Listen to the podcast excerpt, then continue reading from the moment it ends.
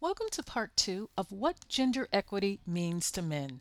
This episode of Recap brings the Pointcast team together to have an honest and heated discussion around women equity and why men need to have this discussion among themselves.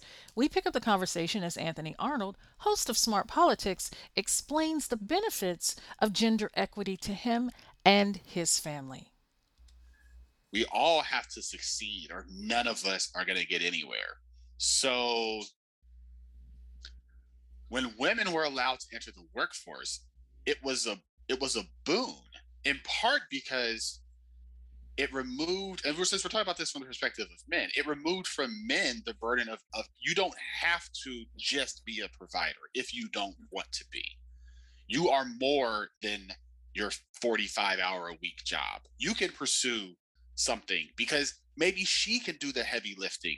Maybe she wants to work and maybe she wants to be the bread earner right? Maybe she wants to make the money, and now you can pursue something that maybe you really wanted to do, but you know, my wife can't work, and so I gotta, you know, I, I gotta make all the money, right? So when women are free to work and provide, it means you can pursue something else with your life if you want to, right? That's a tangible benefit for men of women being able to work. Is like, you know, you don't have to do all that anymore, right?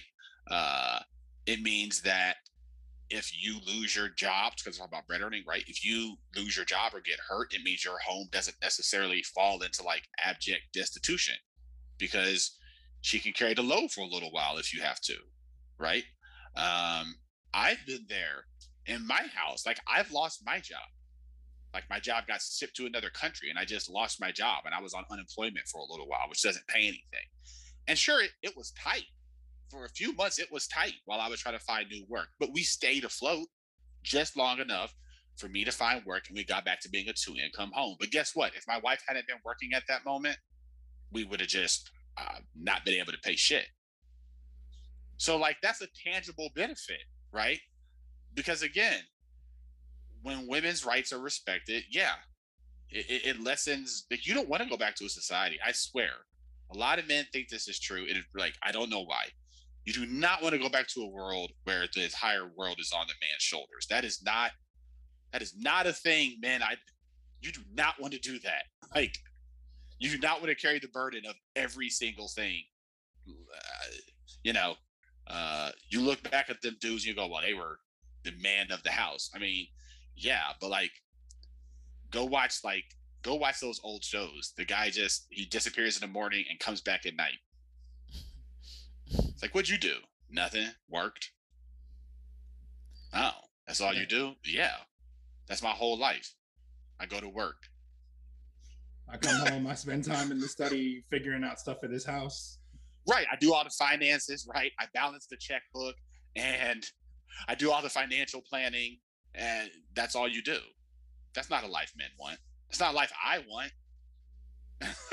I say, look, if my wife was to make a million dollars a year, like, homie, I would never work, son. I, I, would never work. I'd be like, shit, go get that money, baby.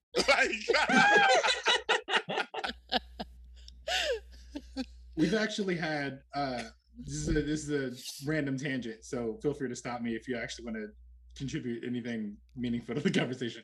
But I've actually had a conversation with my wife, given that she has consistently made more money than me uh, throughout our time as adults that if we were to have children, it would actually make more sense for me to be a stay at home dad than for her to stop working and be a stay at home mom.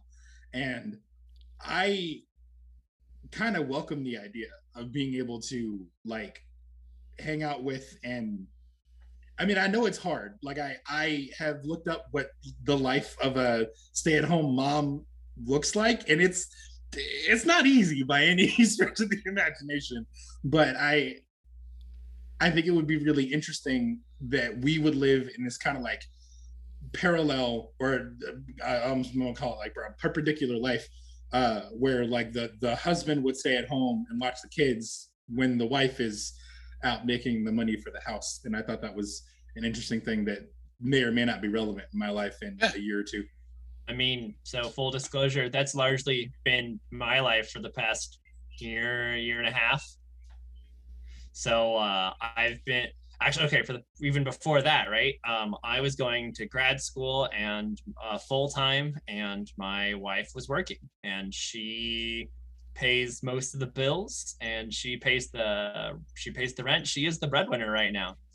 Um and that just wouldn't be possible in uh I say in a world where women uh, don't have uh, their rights respected, um, and uh, especially now with with our darling uh, one year old, um, I've had the opportunity to mostly be a stay at home dad, um, just and have my like schedule meetings uh, around her nap times and when uh and have grandparents come over when I can't do that. And Katie I say I get her from the moment she gets up to when Katie gets home from work. Yeah. Yeah. I mean, Alex and I talk most days a week. And every morning, like when we talk, he's always like waking the baby up or he's playing with the baby. I hear him and he's, he's enjoying his time. Like, and I can tell, like, as stressful I know, like, as stressful as a baby can be, like, I can tell, like, Alex enjoys it. Like, it's, it's something a lot of men don't get to experience. It's like watching your child actually grow in the way that it was historically done by women. And like more men should. Like, and that's only possible if women can earn. But it's, talk about Texas specifically. If women are just like, if women have to just give birth, like, what do you think's going to happen? They're going to be like trapped, just with no other choices. And like, yeah, a baby isn't a trap, but you're gonna like women are gonna have no choice but to like be seen as, you know, birthing machines. So, and, you know what ha- say? You know what happens, right?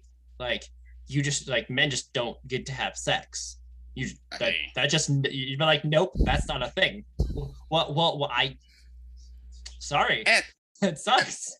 And you'll also so anyone who has seen like the pregnancy process, it's a huge toll. You know, my wife had health complications when she went through it uh, with our son. There were health complications, right? So in a world where where women are like forced to stay pregnant, um, that means they're not going to be able to contribute the way that they would like to, because sometimes because because pregnancy is hard.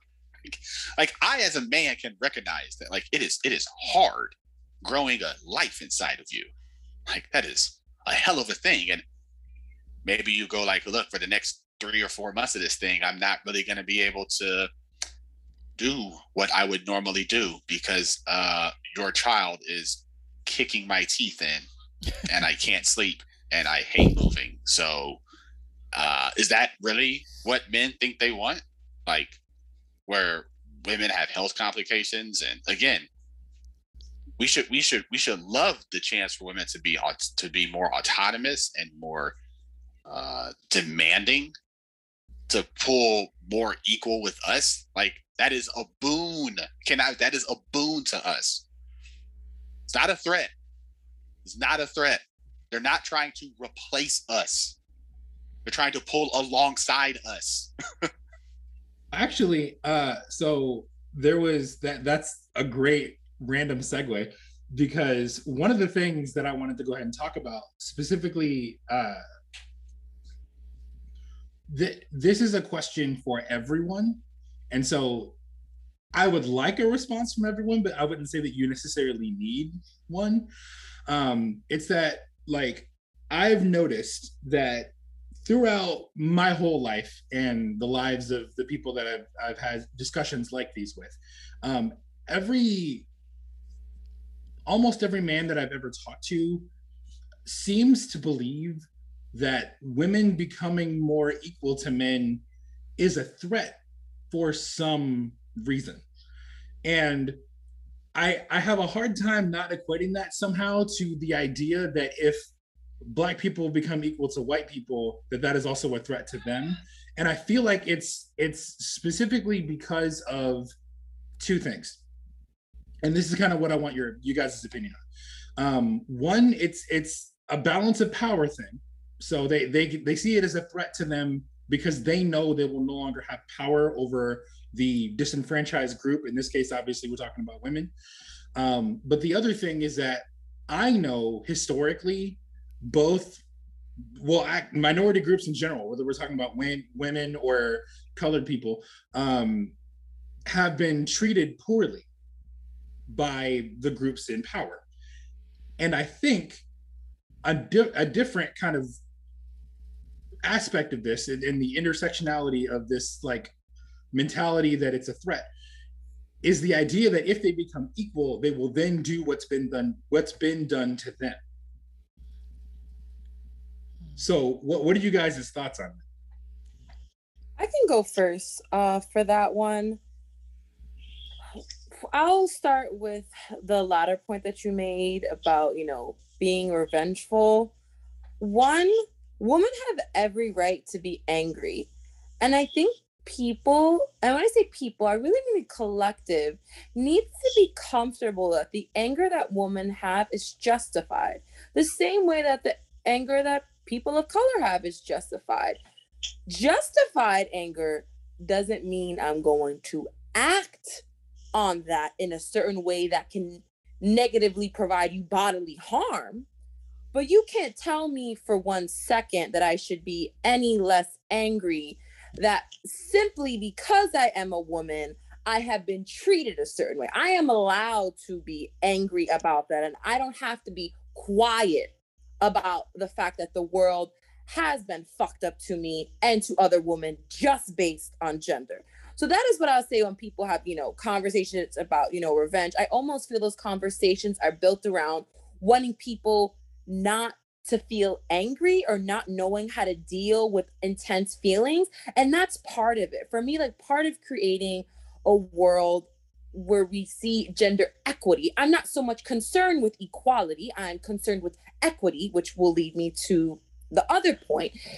Is that we need to make room to hear grievances. We're not going to bypass the part where women aren't allowed to openly talk about the ways that they have been harmed by men.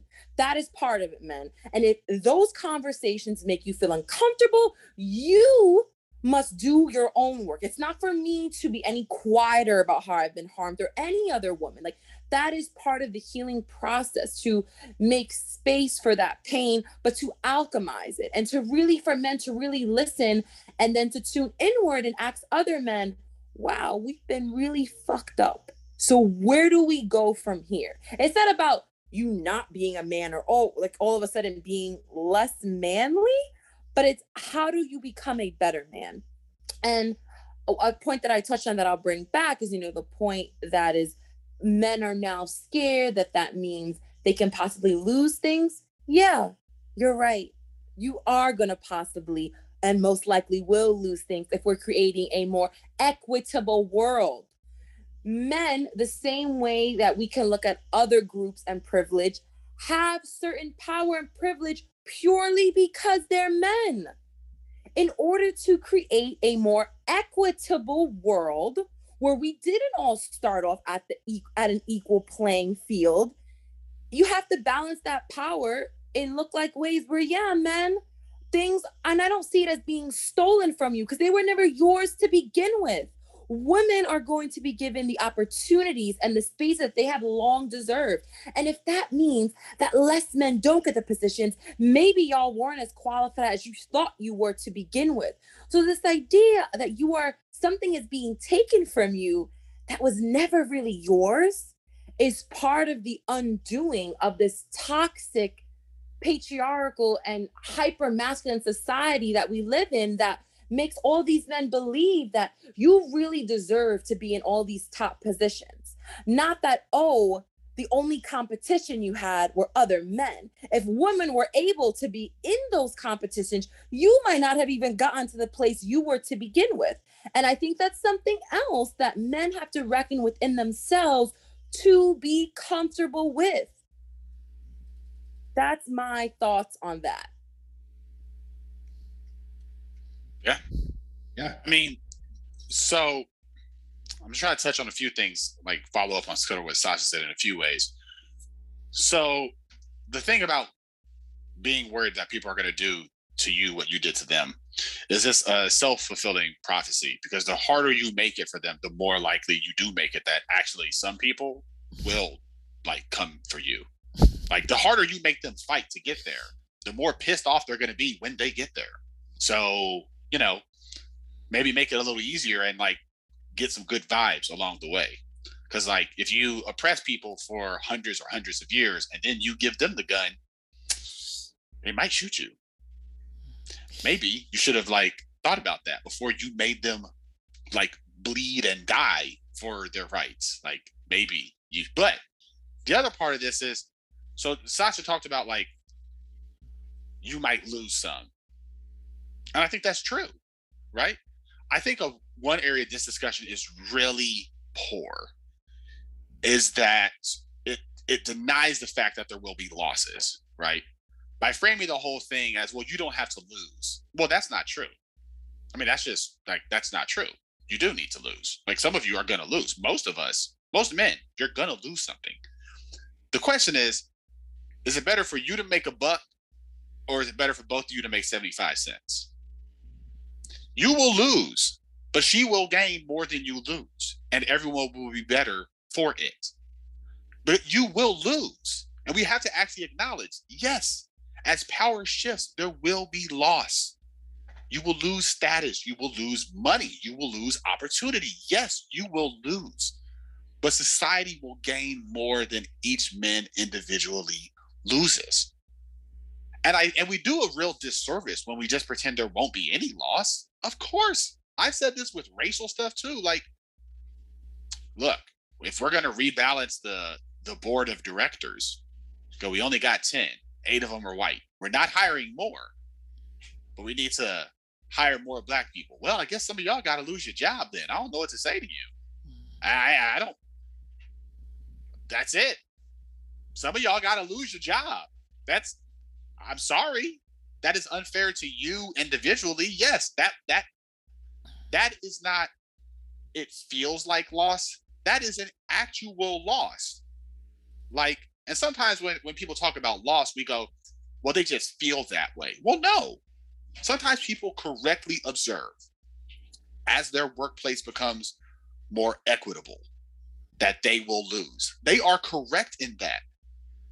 And we can't just hand wave it away and and and pretend like they're just on some BS because that's not true. And they know it's not true. And it makes our arguments for uh, equity, it makes them false. It makes them underhanded because we're denying that they will lose.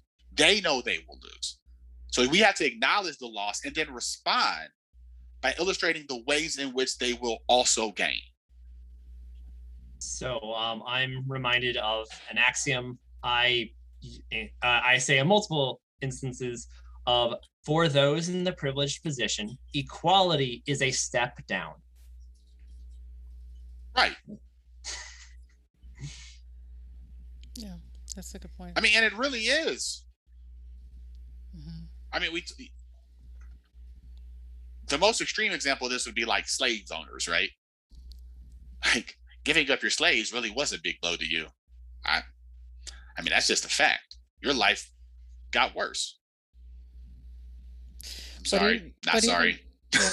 But even in that paradigm, and based on what I'm hearing everybody was saying, is that there's already a group losing currently.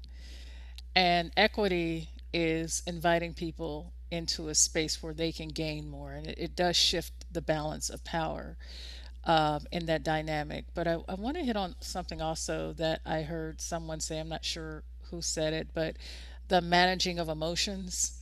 I, I, I was in a very toxic work environment at one time, and and I was talking about in this tone or what have you. I'm a pretty quiet speaker for some reason. That's just the way I am. But I was talking about some of the issues, and then in this case, there were a lot of racist issues there. And I remember the person saying that, you know, it'd be a lot easier to hear you if you weren't so emotional. You know, you need to. And I was like, what? What? It's, it's, it became a shutdown. You know, if I am upset about a thing, my it wasn't my tone of voice it was the words that i was using to express and they weren't profane they were respectful business talk. But people trying to manage how a woman or any oppressed group responds to their oppression doesn't it's never made sense. Um, and the whole argument about losses and gains that's the that's the play of equity really because the the the wins that people have are really false wins your wins are because you've been stepping on my head for so long. You know it's it's a false you you're stepping on my win and so it's probably not so much you losing as much as you think you're losing. It's about me having the opportunity to gain what I've been kept from gaining. And uh, that's that's the equity. And and overall for society that does make us a better society. It does balance our society moving forward. But if we continue to feed that inequity you you have a we're going to morph into something altogether different that won't benefit us as a society as we're seeing now with some of the things that we're dealing with socially. So I, I have I have one more question for you guys, and like I said, this is a this is a question that I, I want individual responses to. However, I, I imagine they're kind of going to be similar. Um, given all of the big feelings people have regarding equality, and especially regarding um, the equaling of the playing field between men and women, how do we make conversations like these, where we truly discuss how these issues are affecting everyone, obviously unequally, but everyone. How do we make these conversations happen more often? I think the conversations are happening often. I just think they're happening poorly. Um, if you are like on social media or on Twitter, like this conversation is always there. It is just a raging fire of people pissed and grievance laden complaints and quote tweets and screenshots of the stupidest thing the person on the other side ever said, you know, uh, it, that's all it is, right? And because of the way we've just built our society at this point, those conversations tend to lead the way for the rest of us. So the rest of us are always trailing behind whatever the most extreme people are always saying. We're just trying to like sweep up the broken glass after they shatter the window. Um, but if we want to make these conversations better,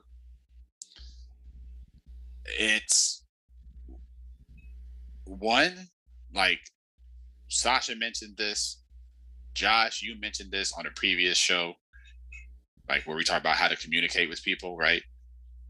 You got to be comfortable with conflict.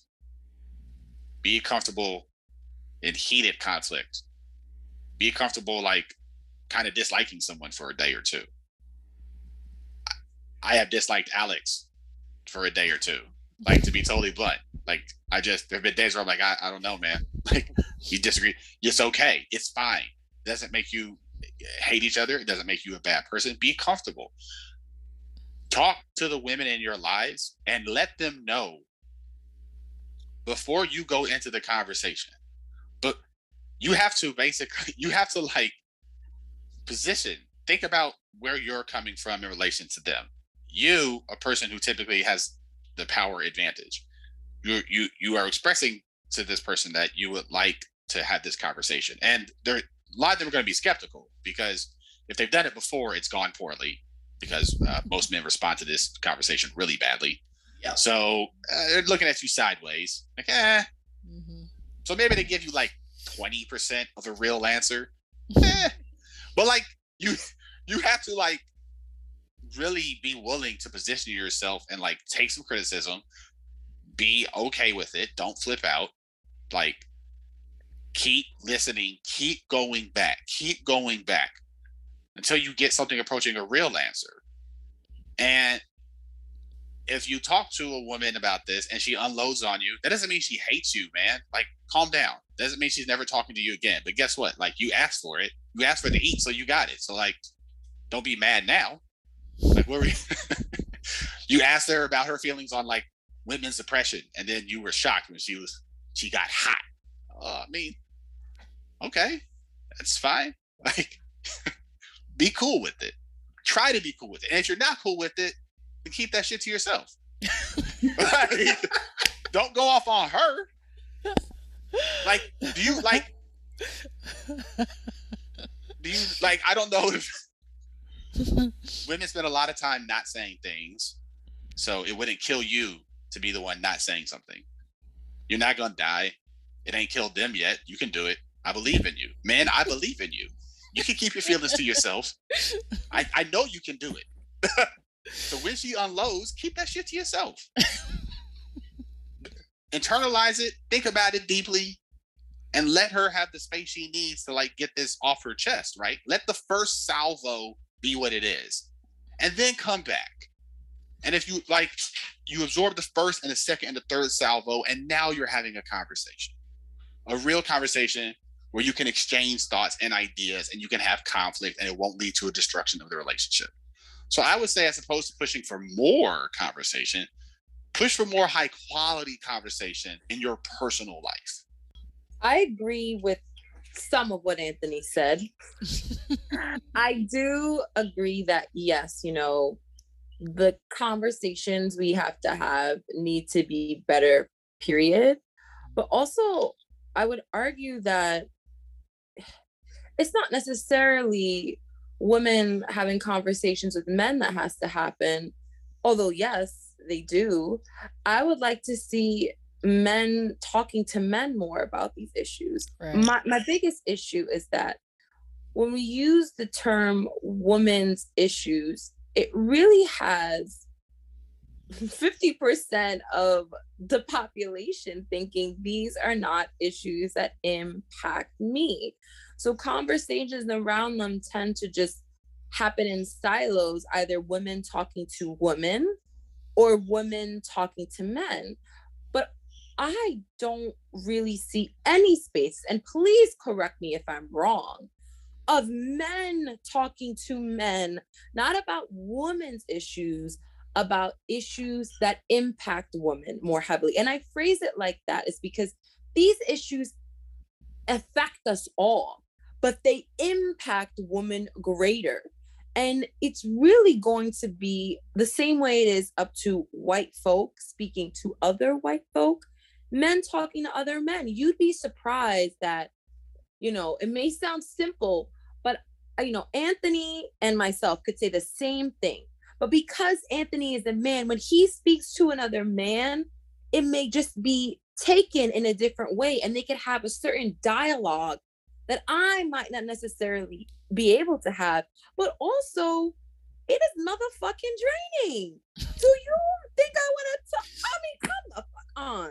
I do not want to talk about my grievances with men all the time. Men do the goddamn work. Shut up and put action that that that's for me what it is it's yes these conversations have to happen but at what point are conversations just null and void either you're going to and when i say you men do the work or you're not i don't need a thousand and one places and spaces to air my grievances i need to know that after we have these conversations the men walk away and they are going to actively be better men through their actions. You could provide me lip service the same way you have done to people of color for centuries. And what really has changed? And a lot of times I feel that way with men. It's like you want to keep inviting me to the table just to act like you care about my feelings and then to be ain't shit as soon as the conversation is done. You don't make me waste my breath. I think I feel a little bit of that too. I mean, I don't want a symbolic invitation to the table you know and uh, there i think women sit back a little bit and they try to discern how much ground they're going to make with particular individuals before you start investing because it's such a personal pain it's such a personal investment in another person to uh, be vulnerable and then to have people just not get you you know? Um, I don't I am not under the illusion that every heart and mind of every man is going to be changed in such a way as to value every woman uh, for who she is or equally. Uh, I think personally I'm a little bit more strategic when I you know and I and I don't think that I'm alone. I think I, I pick and choose my conversations. I pick and choose my battles. And and the reason why I've done that is because I think that um, you just get tired you get tired of it, trying to explain to people why you should even be here why you should have access to the same things. I've been in the tech field for a long time and i was kind of like a one of those uh, I, I graduated early from high school. So uh, when you're 15 16 going to college you're going to come out young. So i come out and i move up very fast. I'm three seats down from the ceo i look like i'm 12 and i'm a girl. And I'm talking to men who are old enough to be my great grandfather and giving them, you know, what the, instruction or the support that they need is, as their manager. But I had a lot of pushback in those spaces. And I, I actually went to a, a male mentor and I and he said, you know, you're doing a great job. You know, it's too bad you're not a man. You would have been even higher. You would have been making more money than what you're. So it was sort of like he heard, he knows, but there's no real change. So why even have the conversation? Why even? And I hate to be so glum about it, but that's kind of where where I am. I just pick and choose. Where I, if I feel like I'm not going to get a win with you, I don't usually. I'm not here to change your heart. I don't think there's any reason not to be glum about it. It's a shitty situation. Like there's there's no way around that. Like I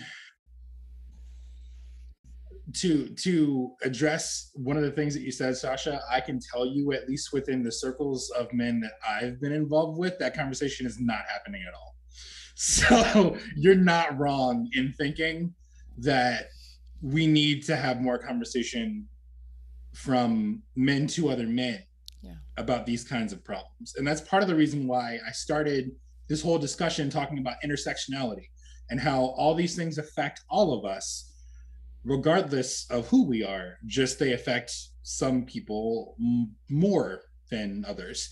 And uh, one of the things that when we, when me and Sasha were kind of getting together, creating this discussion topic, one of the things that she had said was like framing it as women women's issues is actually problematic, and I agree with that uh, because, as she mentioned, it it makes a lot of people, specifically men, feel like since this is a woman's issue, it's not something that directly impacts me, or at least it shouldn't. When that's not exactly how that works, and so I I want to rephrase my question and then get an answer from from Anthony and Alex, and then I'll weigh in at the end here. Um, what I specifically mentioned, or what it was trying to to get from us, was what can we as men do to make this conversation happen more often with other men? So Uh, I'm I'm gonna. I didn't get a chance to weigh in. Uh, Yeah, a- go a bit ahead. Oh yeah, yeah. Go ahead. Go ahead. You guys go have all danced around the same thing, and I, I, the fundamental problem with all of your uh suggestions are is you are implying that men have heartfelt conversations with other men, and uh, I'm here to tell you that just doesn't happen. Just doesn't. You, uh, most I say outside of like the people that I am like close with, uh, the conversations with men consist of uh like prof- you know professional things uh work things and like life things and that's it. Because anything beyond that uh anytime like you start to like get emotional with other men like you begin to you cross into a uh, you cross into water that is um not socially acceptable. Uh and the it's not anyone's fault that that's like that that's true just we're all from very early on uh in development we're kind we're told oh like you're not being say you're a man you're not allowed to cry. Be a man. Man up. Um so that's like that's sissy talking you're not allowed to talk like that. Um or if you do have like these open like you're being effeminate like are you gay is that the problem and may I say and maybe that language has changed a bit since um, I'm a little older than some people so uh maybe, No, it it's hasn't. changed it is not. but Not at all. all right well then but that's do we really think that that goes away it No. doesn't. it, no So- it's just it's just it's you you've emotionally stunted men just generations upon generations upon generations of just nope we you're not we're not allowed to talk about that. And we how do you how do you expect them to how can we have meaningful conversations if we you say we can't have basic conversations? So I I'm happy you said this because this was that, that is actually that was actually going to be a lot of what I was going to say in response actually to what to what you brought up Sasha is that uh if you're asking men to talk to other men then yeah they are that is that's not going to happen like we can hate it I think it's a terrible state of affairs but 90% of men could not carry this conversation. They just could not do it. And if you ask them to talk to other men, what they are going to tell the other men is going to be toxic and terrible. And it's not going to make the problem better. It's probably going to make it worse because Alex, Alex did it completely dance around it. But what they're going to say is, you're acting like a woman. What is this? Talking to me. You're acting like a woman. That's not what we do. But you And guys are that- talking about it right now. But you men are Uh, talking about it now. So it it at, it's at the risk of tooting our own horn too much, we are probably beyond what most men are capable of having conversationally. I know I have talked to Alex about personal issues. Josh, we had a conversation about some of this. The conversation I've had with these two guys is not a conversation that is happening in a lot of man circles. And I know this because I have not had that conversation with any other man in my life other than these two. Of all the men I know, there are only two. This includes my dad, who I love dearly. There are only two men I have had this sort of conversation with, and you're looking at both of them right now. That that is the state of the play. That is the state of the field of half the population. Is the overwhelming majority could not have this conversation, and that's what we're working with. I mean, so you're saying this conversation cannot happen unless women are in the room. Uh, for now, yeah. I, so what I was going to say to you, Sasha, was that there's two. There's two. Hold on. What I was going to say was there's two. There's two moves. There's the you need men who can carry this conversation. Probably do need to talk to women because like we want to value people's lived experiences, and at the end of the day, I don't know what it's like to be a woman, right? So we have to get this the the skinny, and then we have to talk to other men, right? But like that's the two step. The ones who are capable of leading have to get the skinny, and then they have to take it to the vast majority of men who, frankly, can't do it. Like that's always the the tricky thing about some of this is social change actually doesn't happen without the group without the victimized group being there as like that's Hmm. there's never been a case where the victimized group wasn't like leading the charge. I don't know if that's ever happened. Like white people didn't give black people civil rights. Black people had to like demand it. And then they had to drag along some white allies like kicking and screaming and like, look, you hate this. I'm gonna drag you to these rallies. I'm gonna drag you out here and it's gonna be you're gonna hate it. I'm gonna make you do it anyway. And it's gonna be like pulling teeth. And then some white people see their white friends and then they get on board but like i, I don't know if there's any other way it can happen I'm going to interrupt. again it's a two I'm step gonna- that's a I'm- two Yeah, I- step Yeah, you you take it, Francina, and you can throw it over to me because I call Okay. talks on it. Yeah. I've heard men talk about the family dynamic as it comes to the traditional family and keeping the wife a certain way that suits them, keeping their keeping that so-called traditional order. I've heard men have those discussions. If they can have discussions that I personally feel are wrong, then why can't we have discussions that are right? It's in the same vein you know i've been i'm a woman of faith so i've been even around i've been to men's you know i've heard the men's groups getting together and they're talking about being providers and doing this and teaching their kids and and being i I hear conversations happening but why is this part of the conversation not happening in those spaces why why can't men hold other men accountable when it comes to this sort of thing and um, I just don't completely buy that men are incapable of having. Basically, you turn the the, uh, the talk about any talk about women into tampon talk. Like we can't. It's tampons. We don't. We don't do that. You know. It's. And I'm not saying that's meant. I'm just saying that that can't be the answer. Otherwise, we just settle with the way things are. Nothing ever changes, not only for women, but for any group that is being disenfranchised, any group that is fighting to gain ground just to be equal, not to be over, just to be equal. I, you talk to any woman, I don't want to take anything from any other man. I just want the opportunity to have the efforts that I put into the work I do to show up the same way they do for my counterpart. I'm tired of being underpaid. I'm tired of hearing about abortion as if it's only a woman's thing, like there's no man in the equation, like there was no other parent, like men can't deal with kids until after they're born. I mean, I don't, it, it's just, it doesn't make any sense that you you you're there but you're not involved right? You're not involved in the conversations that matter. And i'm not saying you guys specifically right. but i'm saying that if they can have these warped conversations and i'm going to throw it to sasha because she's been trying to get in then i i challenge that men can have discussions about because there obviously are. I mean, all these men got together, men, and, and also we have to talk about the female dynamic too. Maybe not on this show, but there are a lot of women who are anti-women as well. That's a that's a probably a different discussion.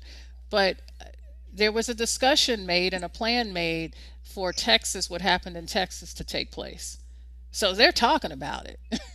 they're just not having the right conversations about it. Sash? Yeah, I agree with everything you said, Francine. I think there's a big difference between can't and won't. Yeah. I refuse to make men these prehistoric primitive creatures that have such a limited scope of emotional intelligence and ability that they just cannot fathom having those conversations wrong one that statement should offend every single man that i would make you so small so dismissive intellectually and emotionally that I say you are not capable of having that? No, you won't have those conversations. The issue with men, and this, I don't think they men in general see the connection. This hyper masculine way of being that you guys were eh, culturally, societally, even the law encourages you to be these ways. That is the biggest harm against women. Yeah. You guys want to keep inviting women to have these conversations. How many times have women told you these things?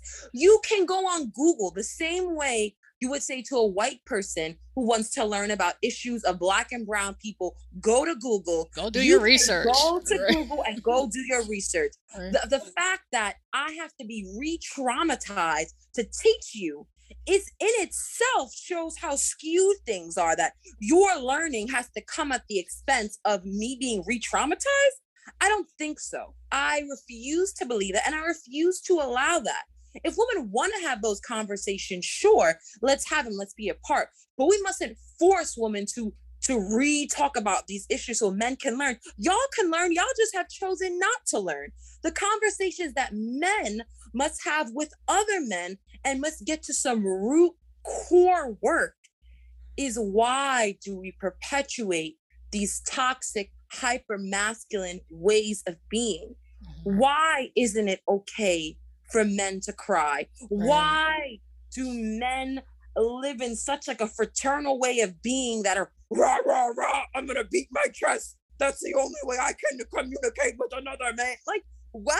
What what movie are we in? Like y'all have to do that hard work with y'all selves internally first and then putting mirrors in front of your own brothers The same way you'd want a white person to call out another white person when they say something racist men y'all need to call out other men when y'all say something sexist Absolutely. start there it doesn't have to be these elaborate conversations when you have when there's another man and he calls a woman a whore check your friend right there and then nah, brah, that's not cool. What we're not gonna do is judge women for sexual choices. How about we like men make it seem like it's this elaborate work? And I'm like, men witness men say and do sexist things all day long and are quiet.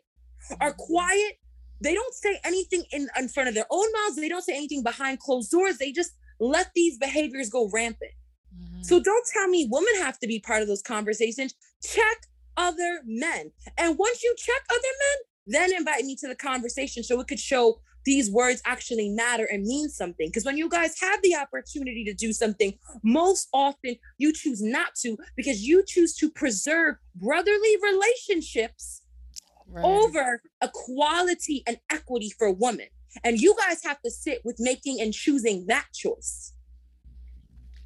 I co-sign on all that. So let me ask a question to both of you then. What you're suggesting has not happened for any group ever. I do not, in fact, expect white people to check white people because they have not and they will not. No matter how many times I tell them to, they will not. Even if I think they should, they won't. They they have never in the history of the entire known planet Earth checked other white people. Not one time. Not anywhere ever. I can ask them to, but at the end of the day, I'm asking them to do something they have proven that they will not do. And I cannot force them to do it. I have no means to force them to. Yes, it would be best if men did what you both have suggested. What I am saying is they won't. They won't do it. Not that they shouldn't, but that they won't. You're right, Sasha. They could. And they will choose not to, even if it is wrong. Francine, you just illustrated that the vast that the majority of the conversations you hear men having are of the bad kind. And if you ask men to take the lead, you know who will take the lead? The men having the bad conversations. That's who will take the lead because they outnumber those of us who won't. They outnumber us. We will lose. We will lose up a top. If you put enlightened men up against toxic masculinity, we will lose because there's more of them than there are us. It depends how you're framing your wins and losses. There's more Yeah. of them. They'll carry It the public depends how you are framing your wins and losses. okay. And let me just uh, let me ask a clarifying question. Yeah. The way I understand your framing of this is you're looking purely at like numbers. There's more toxic men than there are non-toxic men. Just answer. Is that a yes or a no? Yes. Okay, thank you. So, with that being said, I think it really is an under service that you would say that just because there's more toxic than there are non toxic men, those conversations don't matter. Because even if in those conversations there become five less toxic men, and there are still 1 million toxic, there's five less, and that matters. And I also, it's not true that in the whole history there have not been white people that have not checked other white people. Yes, it hasn't been anywhere near the scale it must happen. Scaling is completely off, but it is not true. I had a white roommate my sophomore year who I literally witnessed go on Facebook and check other white people who were crazy, who are going off saying racist things. And yes, the numbers are never going to be what we want it to be, but that doesn't mean I'm not going to ask for it and demand it. And it's like th- this idea that as a woman, so in order to gain what is rightfully mine, in order to have equity, I have to go and break my back. And let's not then add woman of color, which me and Francine are. You want us to do the the, the work on racism and sexism? My challenge is to all men of color, since y'all already know what it feels like to be part of a marginalized group. Why don't you step the hell up then? Hmm? Oh, Since y'all right. already know half the So- battle. Come Oh. join your sisters in Oh, the oh, other. So Sa- then- oh, Sasha. Oh, sweetie. Hold up one Don't say, second. oh, sweetie. Let's- no, okay, I'm gonna talk stop about- that. Check that. Check that No, statement. let's Check no, that uh, no, no. Let, Check let's that do have statement. that conversation. Check that statement first. Sa- I'm not gonna listen to you till you check that statement. You're not gonna call me oh sweetie on a live thing. Check it. Anthony, you will you will attest. I say, "Oh, sweetie," whenever someone says something. Uh, Not the Uh, wrong time. absurd. Just when you looking, you didn't put your ears onto the conversation because you ain't hear how heated this conversation went. If you hit me with the oh sweetie, I know you use it all the time, but not right now. So you could check it, and then I'll put my ears back on to listen to you. all right, Sasha. Yes. I'm listening full heartedly, oh, and openly. I say, all right. I say, w- um, we want to talk about toxic masculinity. We there's a special level of toxic masculinity exclusive to black men.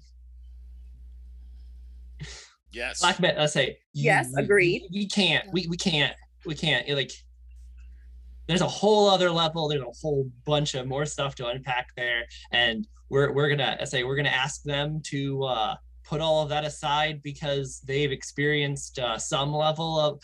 There are some arguments that some of the reason it's so I say that it is so bad amongst black men is because is like is a because they have been persecuted because they have taken have had their power taken from them their autonomy taken from them that they take autonomy from other places A hundred percent. The same can be said of white women and being racist, but that doesn't mean I'm not gonna ask Karen to be any less of a Karen. Okay. So then let me ask you a how would you propose saying to uh one of the two most disadvantaged groups in the country, black men and black women, how would you propose then that you tell to black men, you at the sharing the bottom spot on the totem pole perhaps should give up more power?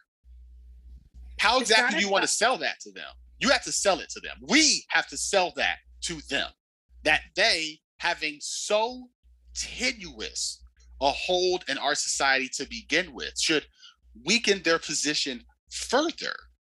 Because if you were to, let's say we just, this is the intersectionality conversation, right? Let's say we just were to solve the sexism part. That would that would leave black men positioned beneath black women. This would now put them definitely at the bottom of the totem pole. How do you want to sell that to them? Well, How, how should we sell that to them? I I think it's quite for me hilarious to think that we'd solve the sex issue before before the race issue. Oh, I, this is But- purely hypothetical. This is purely like, hypothetical. I'll use the same is the same argument that you put forth when we first started talking about Texas, right? You had said we need to show men that them advancing, them moving further along is directly correlated and linked to women having those same rights. So if we want to switch that now, make it a little more specific and tailored to black men, and if we even want to push to men at color at large, you know, whether it's Latin men, Asian men, indigenous men, showing the link that having more rights for black women, for brown women, for indigenous women, for all women of color is good for them. Rises us all up together. That's how you sell that point. The same thing you told, the same thing you said. the issue is that the power is not balanced between like black men and white men, right? So when we are rebalancing the scales of say sexism, what we're really doing is pulling from white men. 90 like mostly that's who we're actually pulling the power away from. We're not actually we're not we're not actually going to be redistributing anything for the benefit of of black men.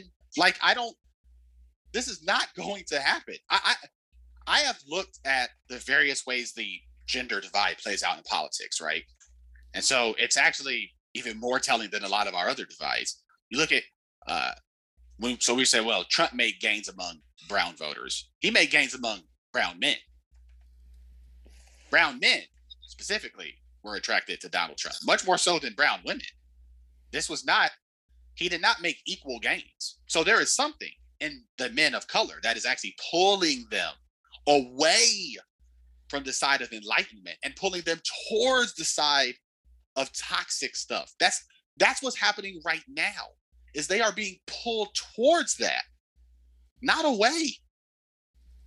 And that's what you actually have to fight against. Like that's what I keep trying to say is is when I say we're losing the fight, I don't mean some purely numerical nonsense. I mean men are being pulled towards it right now. They are voting on their toxic, or they are shifting on their toxic ways. Their toxic beliefs are driving them to actually vote for policies that would be actively bad for women. And I have read about the gender divide is actually growing in politics. The gap between men and women voting patterns is one of the most telling gaps that exist right now in voting. This is not some purely numerical argument. That is not the argument I'm making. I'm making men are drifting the exact opposite way we want them to drift right now. And to pull them back, to pull them away from that, it's all hands on deck. It's everybody, everywhere, men, women, color. I don't, it, it is everybody. We have to like stop them from where they're drifting and forcibly move them. And it's gonna, it, it takes everybody. And yeah, if we start to win the argument, then we can get more men to like start carrying, carrying, carrying more of the load. But we're losing right now. We're not winning. The Texas law is is a, a statement. We are losing, and we are gonna. We need all of us, me, Alex, Josh, you guys, Francine, Sasha. Mm-hmm. It takes all of us to stop the losing. We have to stop the bleeding, and that's well, what I. Keep, oh, sorry, that's what I keep trying to like because I, you know, this wasn't prepared, so a lot of this is off the cuff, obviously, right? But like the point I'm just gonna the point I want to like cap on before like Josh jumps in is like my argument is is not that men can't have better conversations. It's not that men can't have conversations. They are having conversations. They're having all the wrong ones.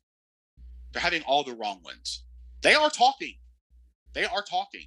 And when they talk, they go vote for Donald Trump. That's what they're talking is doing right now, leading them to Donald Trump.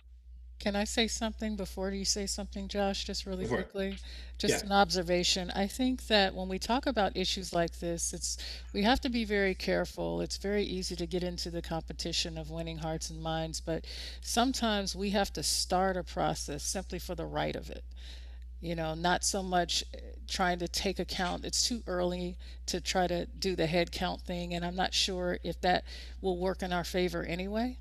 I think it's just a matter of doing what is right to do. Like for instance when we all started our discussion and we talked about vaccines we all said we didn't care what the people thought what they believed.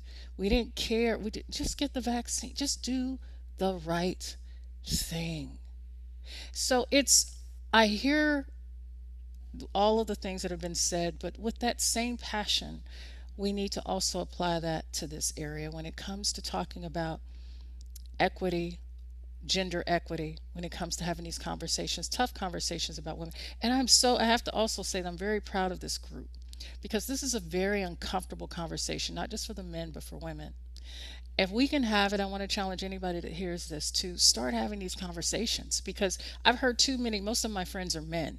So I know for a fact that men are capable of having this discussion because they'll have it with me. they'll interact with me on this level. And I know they have the capacity and concerns, but I think there's this weird bro code, like when they're around men who and they're concerned about how these men are going to judge them, there's a part of them that shuts down when they interact. They don't feel that they have the space to have certain conversations, right? And these can even be with their own family members, you know. So, but going back to the right and wrong of a thing, I think that the same way that we approach having the discussion about doing the right thing when it comes to the vaccine, it's the same way that we need to approach this. It's just with that sometimes it's not about just enough. It's about, you know what? This is just the right thing. And you may not want to have this conversation. You might have to, like my neighbor, you might want to wait on Jesus. But, but while you're waiting, we're going to talk. while we're waiting, I have something that I wanted to bring to your attention that I think, you know, you might not receive it well, but, you know, but this is what it is. And we have to be bold in those spaces. And I think so often we're so concerned about how people are going to, particularly men, because I can say this because, like I said, 90% of my friends are male. Men are more concerned about how other men feel about them more than women are concerned about how other women feel about them. You're not going to know that unless you're a man. It, because there's a lot of currency in that power space that women just don't enjoy. We don't have that, right? So, um, that has to shift. That has to, has to change. Just the same way it does when you go around your family members who talk about people being sheep for getting the vaccine.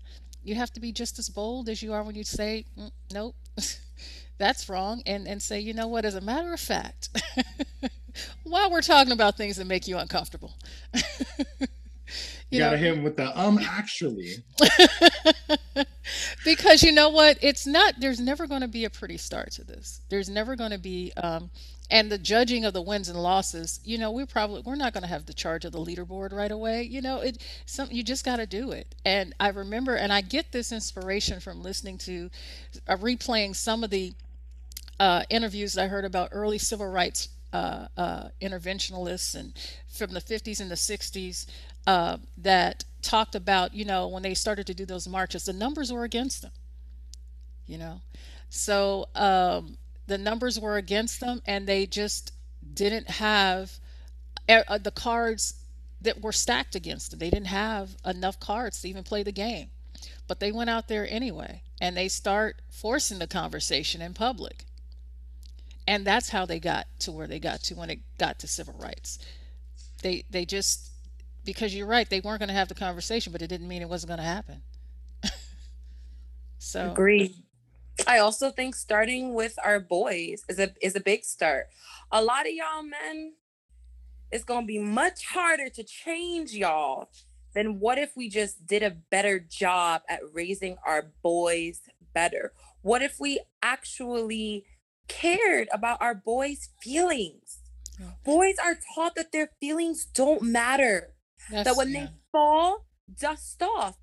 Yo, when you fall, it hurts. it doesn't matter who you are, it stings, it hurts.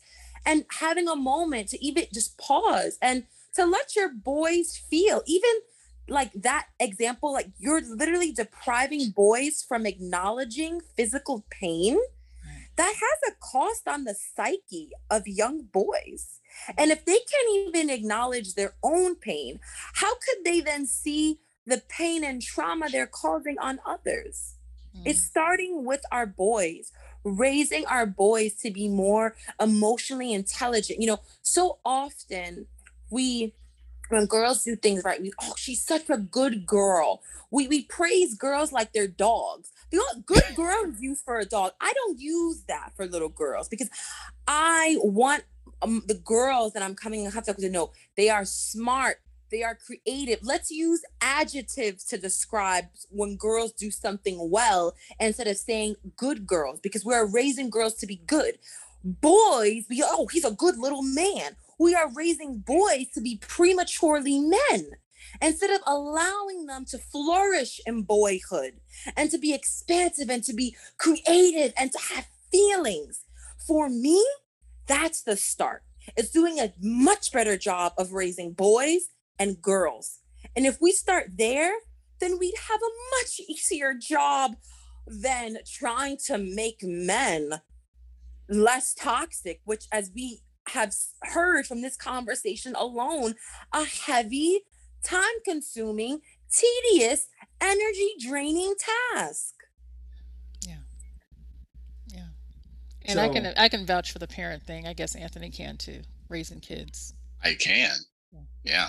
And I don't think that's a satisfactory answer. My son won't be a grown man for like well, I'm not I don't want to think about it. I, I don't want to think about my son as a grown man. yeah, well, okay, we're not going to mess until six o'clock in the morning playing a video game. He's uh, he's far away from being a grown man. Well, let him he's be too, a boy. That's too long, right? What I'm saying is that's he's too far away. Like that, it's not actually satisfactory to wait for that. Uh, what I said, Francine, you brought up the vaccine stuff. Mm.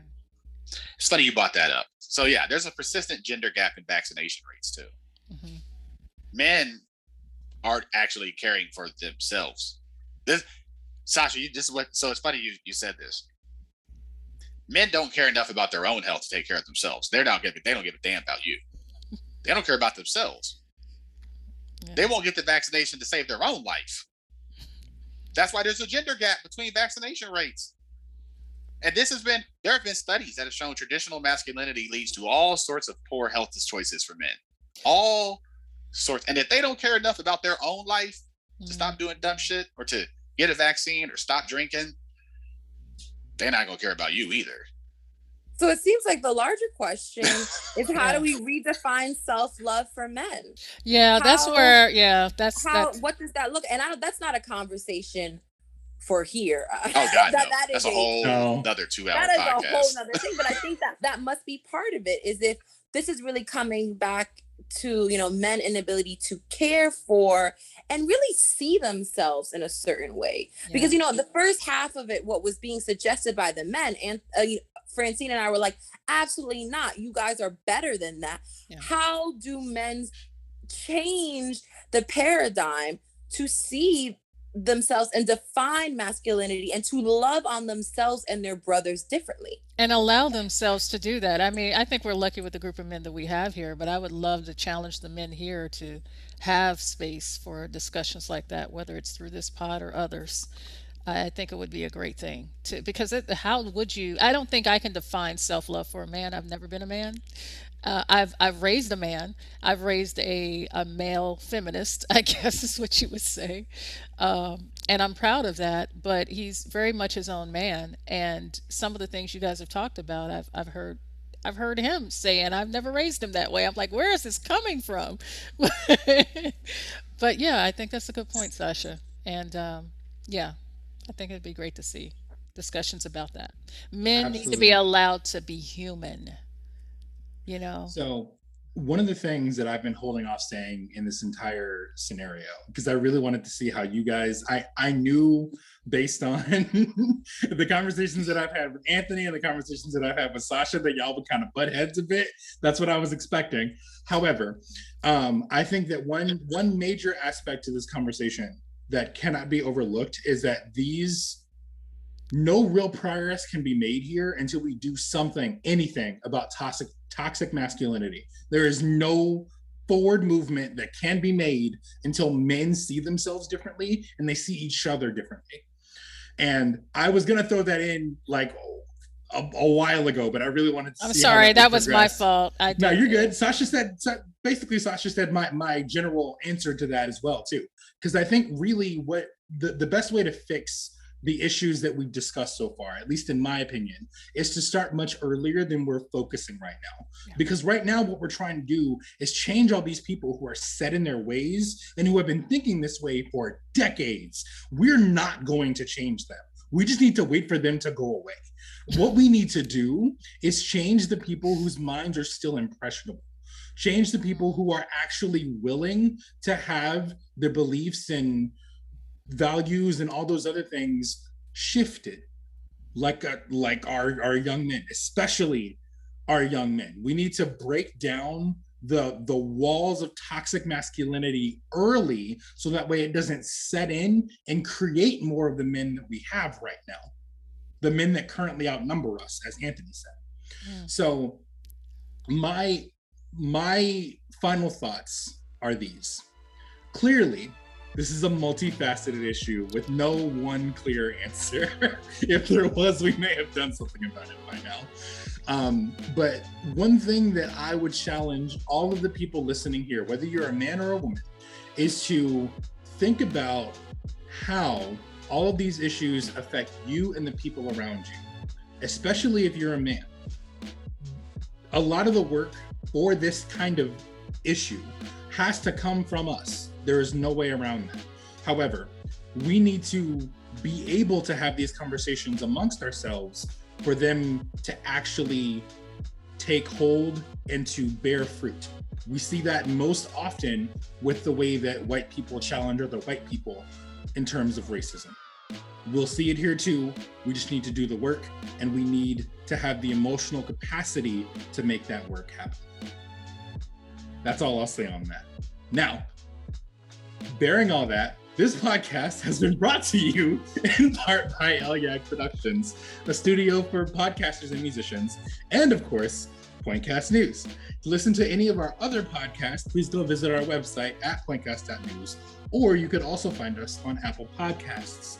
Also, be sure to like and follow us on Facebook page for more podcast notifications and articles. Thank you guys for joining me today. This was a wonderful discussion, and thank you all at home for listening in. See you guys next time.